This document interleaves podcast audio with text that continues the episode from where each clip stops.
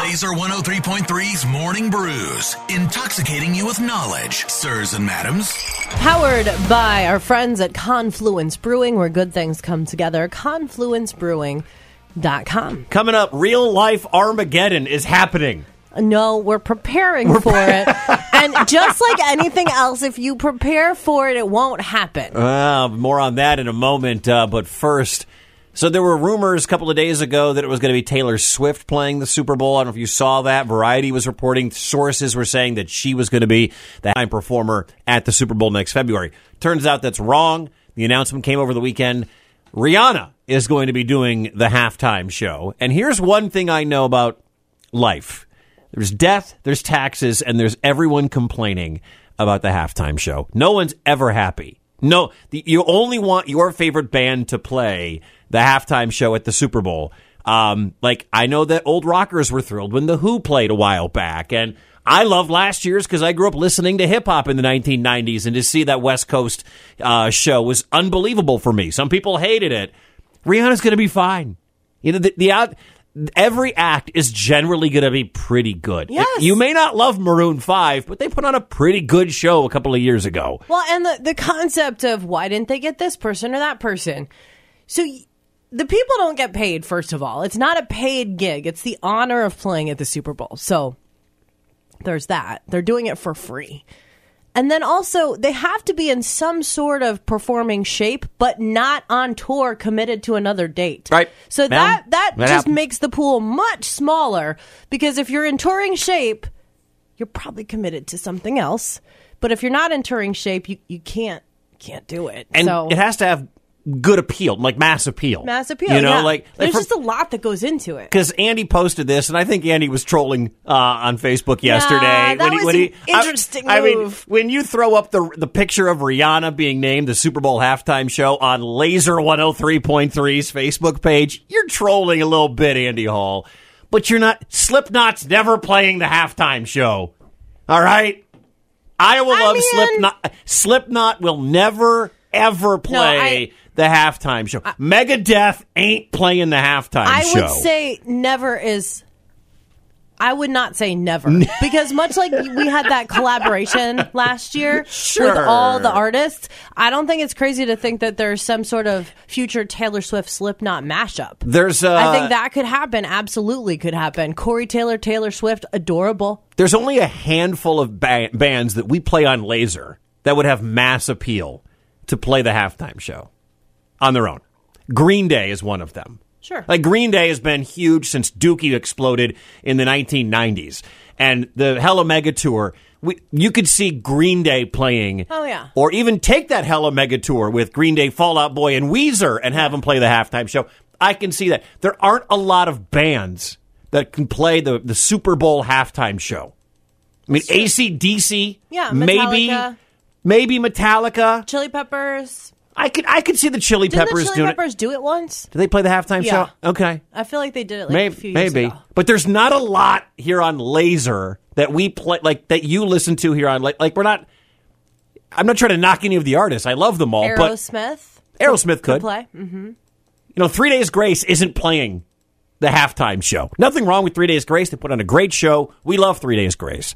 But the show has to have a lot of mass appeal and appeal to Well, and- a lot of different but people. I also don't think that in 10 years, Three Days Grace is not going to be as big as Aerosmith, for example. I think that all these bands have a chance, just Chance, not, not but- today. But Rihanna is like the first, per- is like the youngest artist ever to have the biggest single in the world. At like 24, she did, and she's got huge hits. So the show's going to be fine. Is it right up the rockers' alley? No. Is Rihanna my cup of tea? No.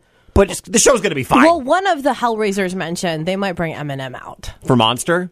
Yeah, So that could That'd be, be, fun. cool. That'd be cool. All right, so Rihanna's your halftime show for the Super Bowl, February 5th. And if you want to comment on Facebook, Andy Hall baiting people in, man. I saw that. I'm like, Andy, I know what you're doing. Uh. what town's going rogue for Beggar's Night Wicket? Bondurant giving the finger to everybody else. So Beggar's Night is always the night before Halloween, so it's on October 30th.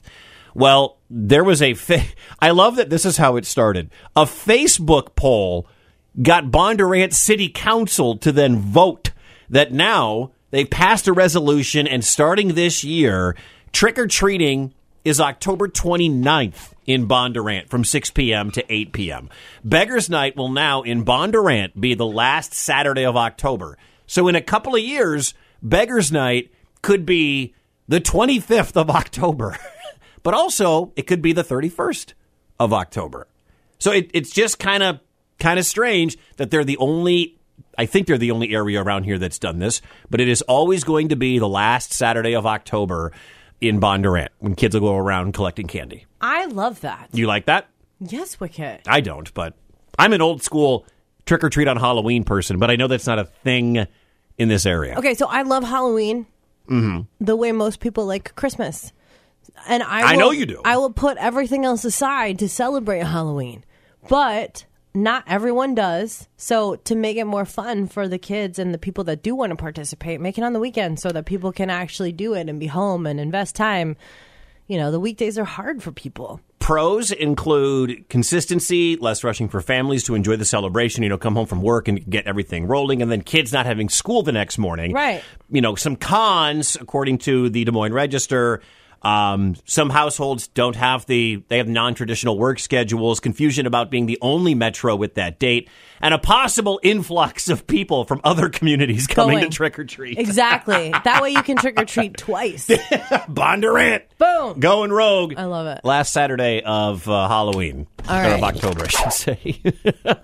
Wicket is a little excited about this. Do you want me, Everyone stay calm. should I start singing? It's fine. I, I okay. When I first saw this, I'm like, what? NASA is going to intentionally slam a satellite into an asteroid. it's fine. It's tonight. It's okay.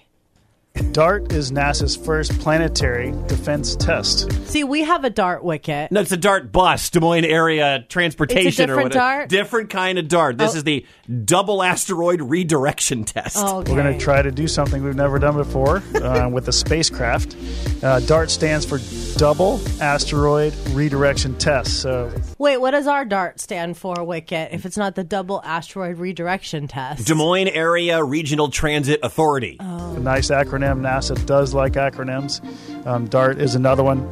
Um, and the, now, the purpose of this spacecraft and this mission, it has one purpose, and that's to crash itself into an asteroid and try to redirect it or try to move it into a different orbit. okay. So we have a lot of questions about this. These asteroids are not a threat to the Earth. They are not a danger to the Earth. They are not on a path to hit the Earth in the foreseeable future. That makes them appropriate target for a first test. Are we sure though? Yeah, I- I- mean, that's what we're a little because what if we hit this asteroid that has no issues with the Earth, but then we cause issues? I mean, what if we accidentally blow up some other planet with people on it? I don't know anything about sp- anything to do with space, really. And I don't think this is Space Force, but I thought the same thing. I'm like, leave it to Earth.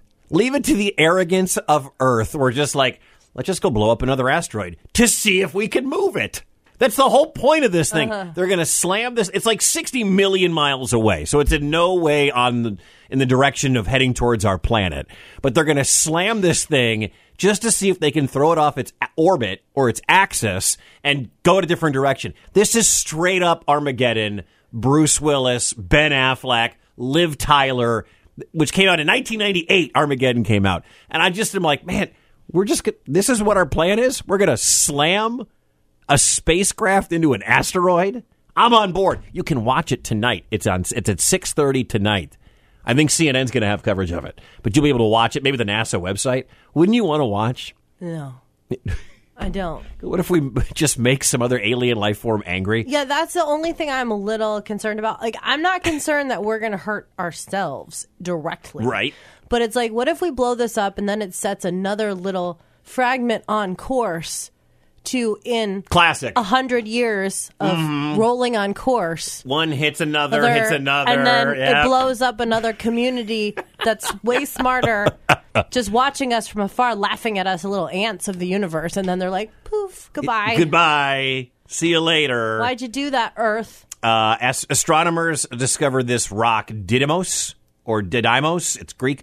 Uh, it means twin in Greek. It's 2,500 feet across, and that's what we're going to go try to blow up or move. That sounds big, wicked. It's a kilometer long. It's like the same size as the one in football field. Armageddon. It's the same size as the one that was going to blow up the Earth in Armageddon. Heather. There are times when I legit forget how old I am. Wicket. You got to risk it for the brisket. oh Mornings on Laser 103.3.